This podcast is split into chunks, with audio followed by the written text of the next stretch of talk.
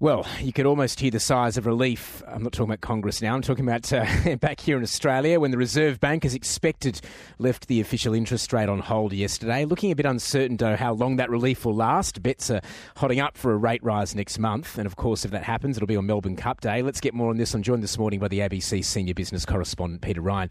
Uh, Peter, good morning to you. The new RBA Governor, Michele Bullock, looking uh, good yesterday because she did nothing in terms of the rates. But uh, will the good PR last? Well, uh, good morning, Tom. Probably not for much longer. This morning, money markets see a 30% probability of a rate rise next month, the first Tuesday of November.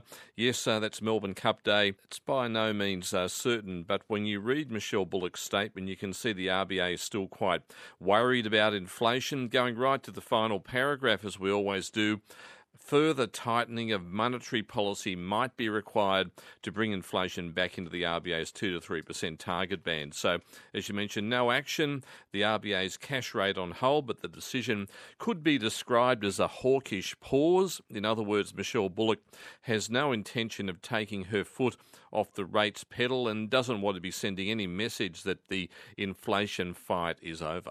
This was, of course, Michele Bullock's first board meeting as governor. Has she been able I guess, to differentiate herself from her predecessor, Philip Lowe? Well, uh, not much so far, Tom. The first thing I thought when I skimmed through Ms. Bullock's statement yesterday was just how little had changed from Philip Lowe's final statement in September. In many ways, it was a bit of a carbon copy, a few subtle changes, but what's known as uh, continuity with change. Fans of the US political satire Veep will be familiar yes. with that slogan. They might be rewatching a few episodes now, given what's happening in Washington at the moment. But of course, oil prices are still high. The global benchmark Brent crude at around 91 US dollars a barrel, though it's uh, about 8% lower than this time last week. But of course, petrol prices are causing the most bill shock at the moment here in Australia.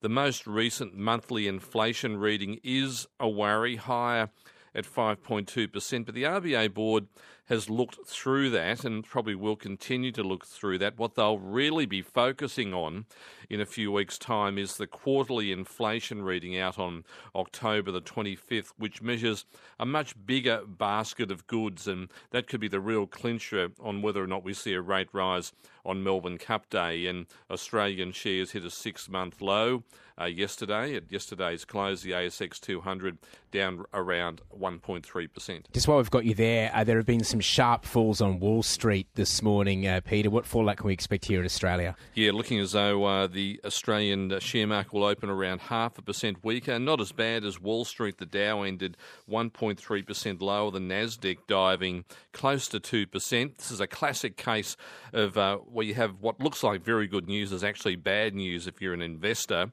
You have an unexpected increase in US job openings last month, usually a cause for celebration, but that means the US jobs market remains tight, which means the US Federal Reserve will probably keep interest rates higher for longer, maybe even deliver another rate rise this year. And this has raised concerns that more rate rises might actually induce a recession in the United States, which has the volatility index known as Wall Street's fear gauge at its highest point since May this year. Fear gauge, that sounds uh, pretty sobering. Thank you very much, Peter Ryan, the ABC senior business correspondent, joining us this morning.